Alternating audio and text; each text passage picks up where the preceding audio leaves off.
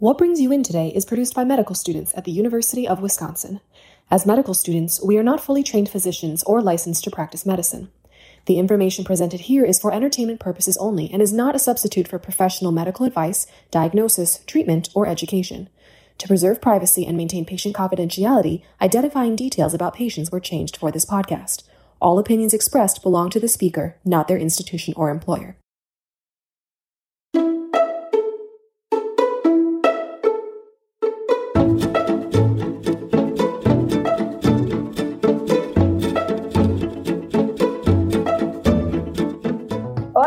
I'm Mayra Betancourt Ponce. And I'm Lee Berman, and this is What Brings You In Today, sharing stories and experiences from within the medical field. So tell me, what brings you in today?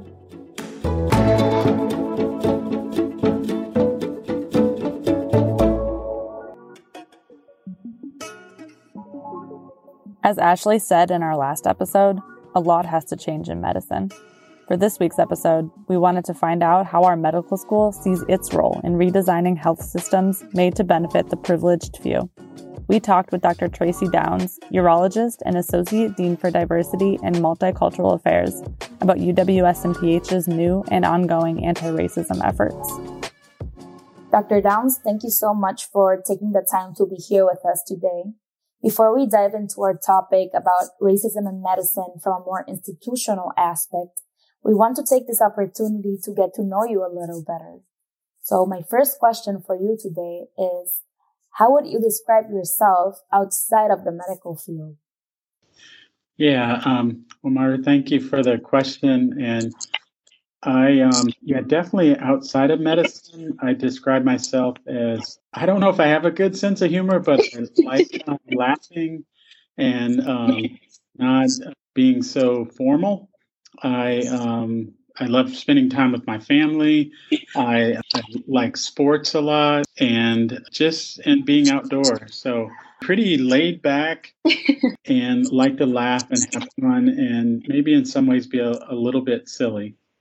That's awesome.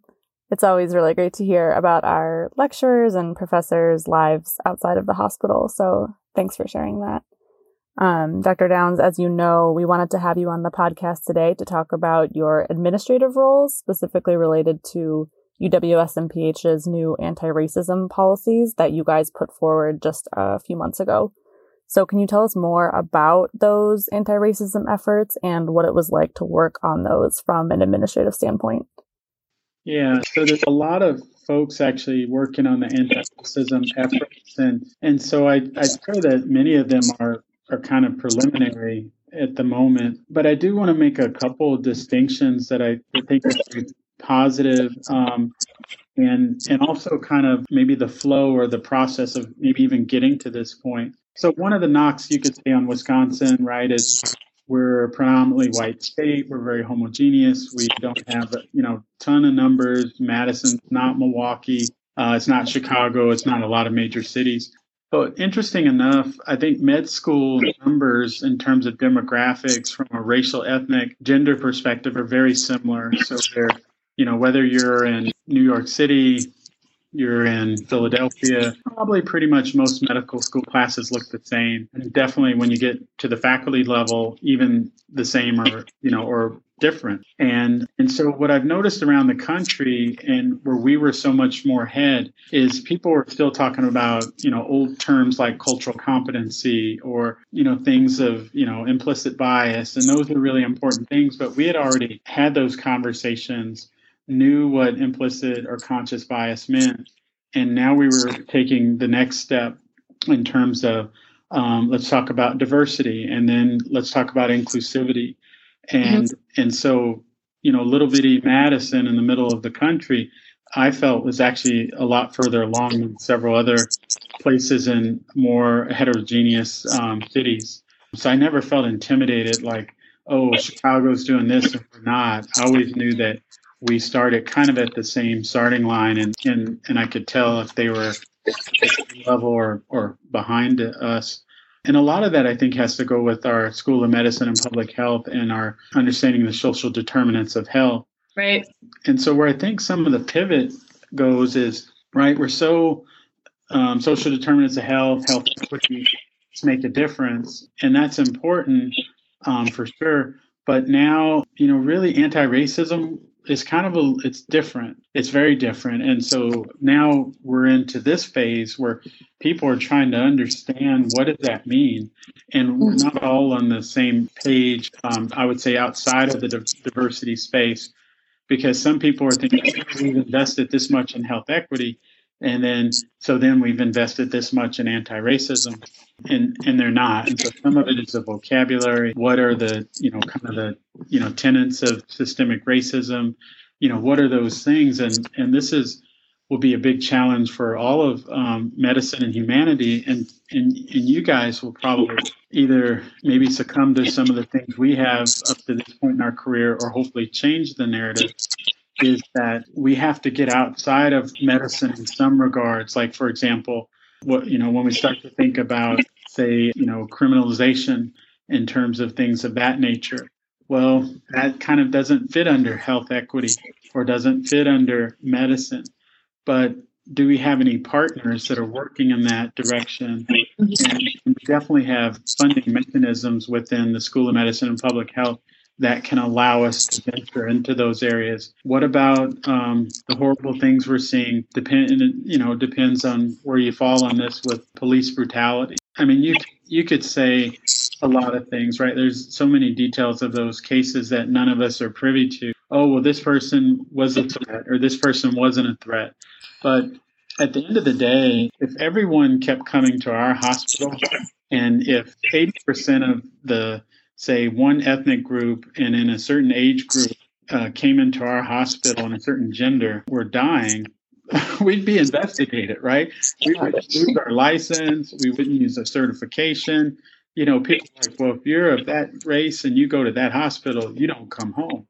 And and I think that's what we're seeing with policing and those are great opportunities for us, right? We do simulation. You know, you guys have done it where you have the training of the patient interactions. And so I think there's some opportunities. We're we're we understand the concept of um, safety.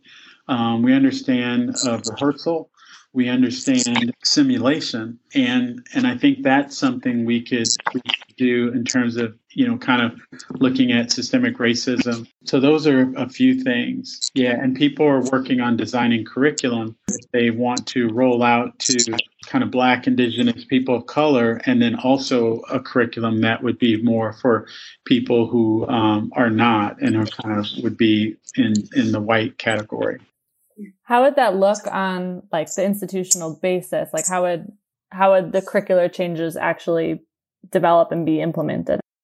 Yeah, good question. Well, I think at first it's it's um yeah, where we are now is I would say the maybe the black indigenous people color curriculum is probably already developed. And, and the goal would be to look at trying to maybe launch that before uh, in the in the fall and then the curriculum geared towards people who are not of that ethnic background in the um, in the winter slash spring. And at first, I think it was just more learning before maybe how to utilize it or implement it. And um, and I think from that point, it may be what are some areas that we see that we're struggling in that could be some easy wins. And and I think while right examples I gave were kind of outside of the institution, and I think within the institution, people are seeing, well, how do we treat each other in terms of, you know, kind of, you know, just fairness, um, whether that is um, if we all were on the same rotation, you know, would, would we be treated fairly? Would someone question me about, you know, my accent or would they suddenly, you know, look to one gender to ask, answer all the questions first and then give the more, you know, kind of esoteric answers later for one group? So, um, so I think a lot of that hopefully makes us feel more like we belong, and that there's many different types of students and many types of staff, and that there's more than one version of what is a you know is a person who's excelling. Yeah, and specifically referring to our medical school community, I know there has been efforts to increase the numbers of students from underrepresented and diverse backgrounds but what changes and what conversations are being held to also increase the support and the retention of these students? Yeah, it's a great question. So, going back to one thing that the SNMA students did by establishing a chapter of White Coats for is um, that um, kind of movement actually has a scorecard looking at different metrics from a faculty representation, student mm-hmm. representation, you know, grade, uh, graduation rate, and, mm-hmm. and, we've really taken that to heart. And I'm working with one of the um, associate deans, uh, Dean Christy Seibert, and, um, uh, looking at that and trying to figure out what, what grades would we give ourselves right now and then trying to figure out what are things that we think we can analyze and share with, with you all about where, where we are and um, and so you know one of those initiatives are we're trying to figure out are maybe when students have to go before the standards promotion if they're struggling um, you know in a subject matter you know how do how do we um, you know you know a, a common question that comes up is is that percentage the same for you know URM students and non-URM students. And and to be honest, right now we we don't I can't give you an answer. Why? Because we don't know. Because a lot of the data hasn't been analyzed in that way. And then one of the challenges of analyzing that data is similar to research and say really really small populations is sometimes the populations are so small you can actually know who this who the person is. Yeah and so there's that um, sensitivity to that type of data.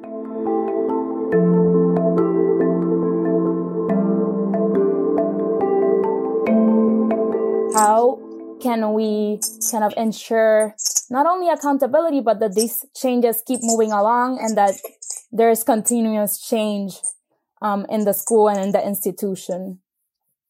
Yeah, I, you know, I I think it, it goes back to you know, I, I think that awareness and the culture, and so, and then having, you know, are we in a place where you ever can have, um, and have what I would call constructive conversation?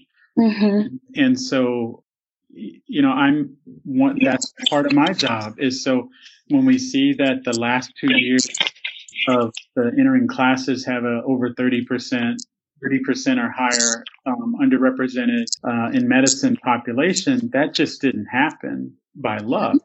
That was being very intentional. Mm-hmm. And if we um, if we go, you know, pat ourselves on the back, way to go UW, you're amazing, and we and we take a break, we're going to go down. And um, and so we have to remember to do that. So one accountability is, um, let's say, our external accountability. External accountability is accreditation. So the LCME comes here, you know, usually every 10 years and they say, what, what are you doing? And, uh, they definitely said that on our faculty diversity. And, and the is like a, it's like a, a bad, um, it's like a dog who bites who won't let go. Once they nibble on something and they go, her, this is, this is not great.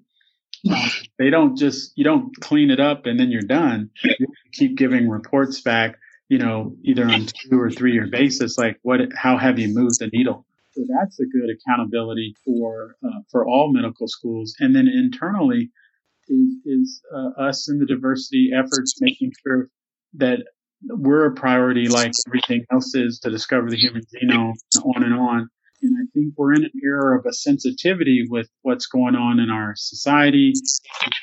You know, just I mean, we're it almost feels like we're in at least two different Americas. Maybe it's more than two, but um, but very polarized. So there's an opportunity for us to make significant strides, and there's an opportunity for us to lose that opportunity if we if we are complacent.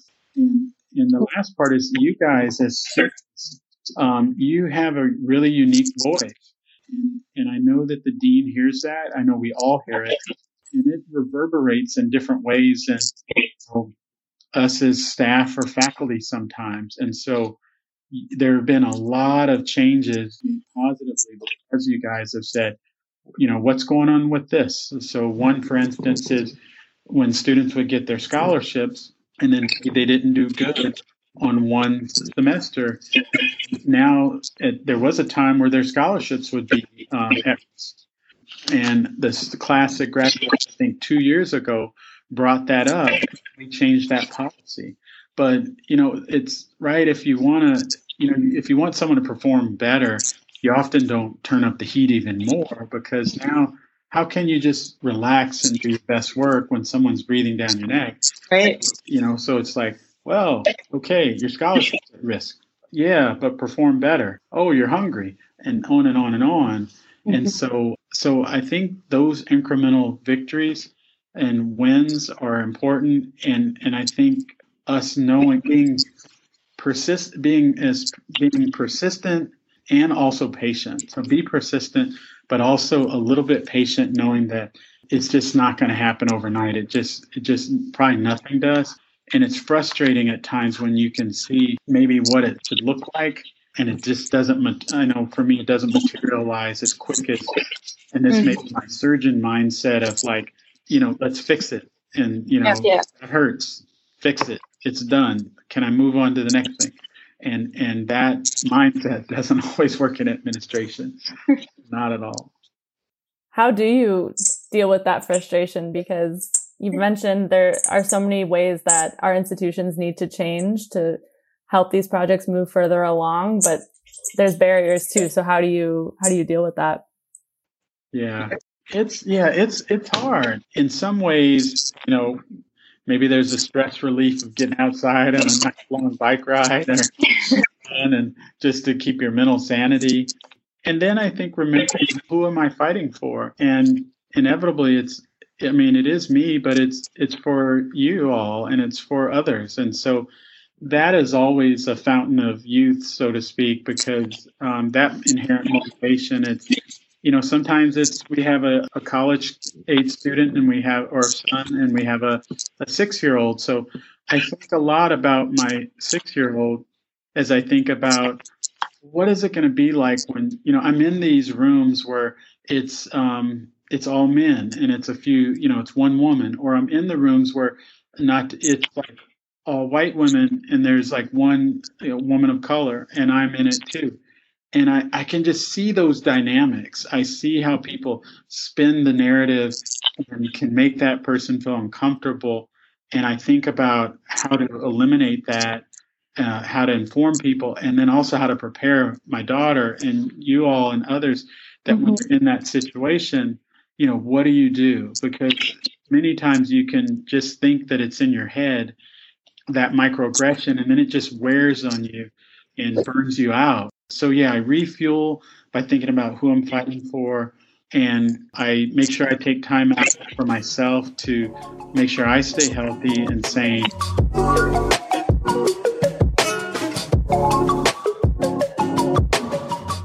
You mentioned like you have in your head this vision of what you want medical education to look like. Um, so if you can put that into words, I think that would be really interesting. I know it's kind of an abstract question. I mean, it's hard, right? You have to get a lot of information in in such a short time. So I did not envy the med ed people because they have to they have to make choices. I guess if there are some things that I would change or add to, and it might be my bent with diversity and equity and inclusion would be and I saw a nice tweet. Someone was like, you know, I have to remember the Krebs cycle, but uh, no one's teaching me about systemic racism. Mm-hmm. Um, and and so, right, I'm not gonna lie to you guys. I, you know, I I could probably I could I can figure out the Krebs cycle. Better than me. no one. no. But and then that I don't you know, I can't, I can honestly say if it has impacted me in the last who knows how many years that I didn't know the Krebs cycle, I didn't know it.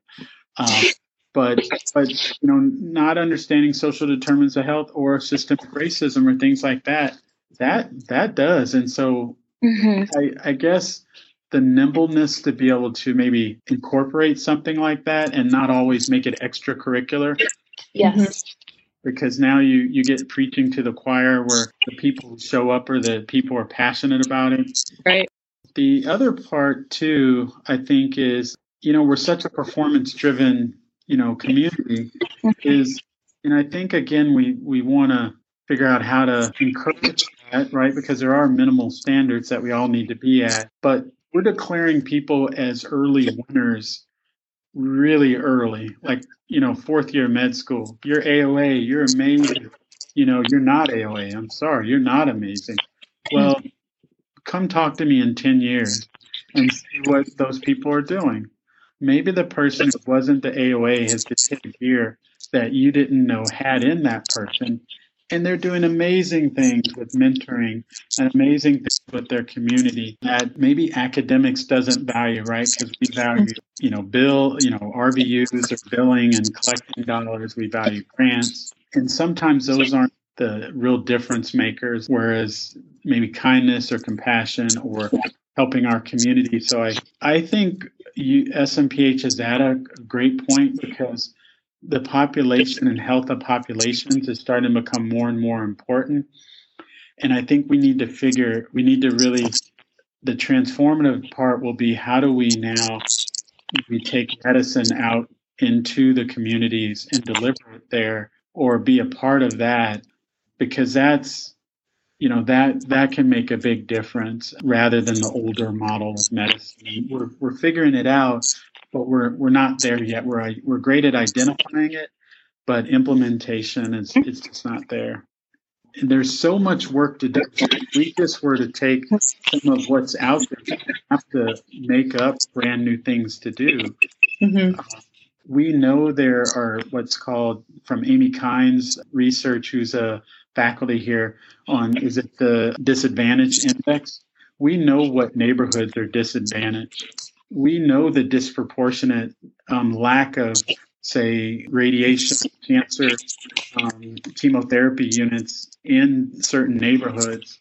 We know these things, and they're they're not random because statistically, randomness would look different than intentional, you know, everything's here to bring business or not to not bring business. And so our benchmark needs to be with community success. So if if I can sleep at night and I'm successful because I've got a grant, my institution's getting big time money, and we go to bed and you know south of Madison and other places are not doing as good, then we're still going to be on that same page. But if my success is linked with their success, that's a different story because if they're not successful, I'm not successful. And so we we need to rise up together. And so that's where departments, you know, what's there? Do they have a community benchmark that they need to deliver on? Um, pick one, pick anyone. There's tons of them, and and then make sure that the salary of that department chair or the department gets a bonus for that, right? Because living say here in Madison or Ann Arbor or any college town, hopefully you could say my life is better as a resident of Dane County versus another county in Wisconsin because of the university and SMPH. The, those are what we call anchor institutions. So anchor institutions, they raise the whole community with them as they rise. So that's not only from healthcare, but it's like who who gets the contract to build the brand new Wimmer building? Is mm-hmm. it the same people, or is it a different group?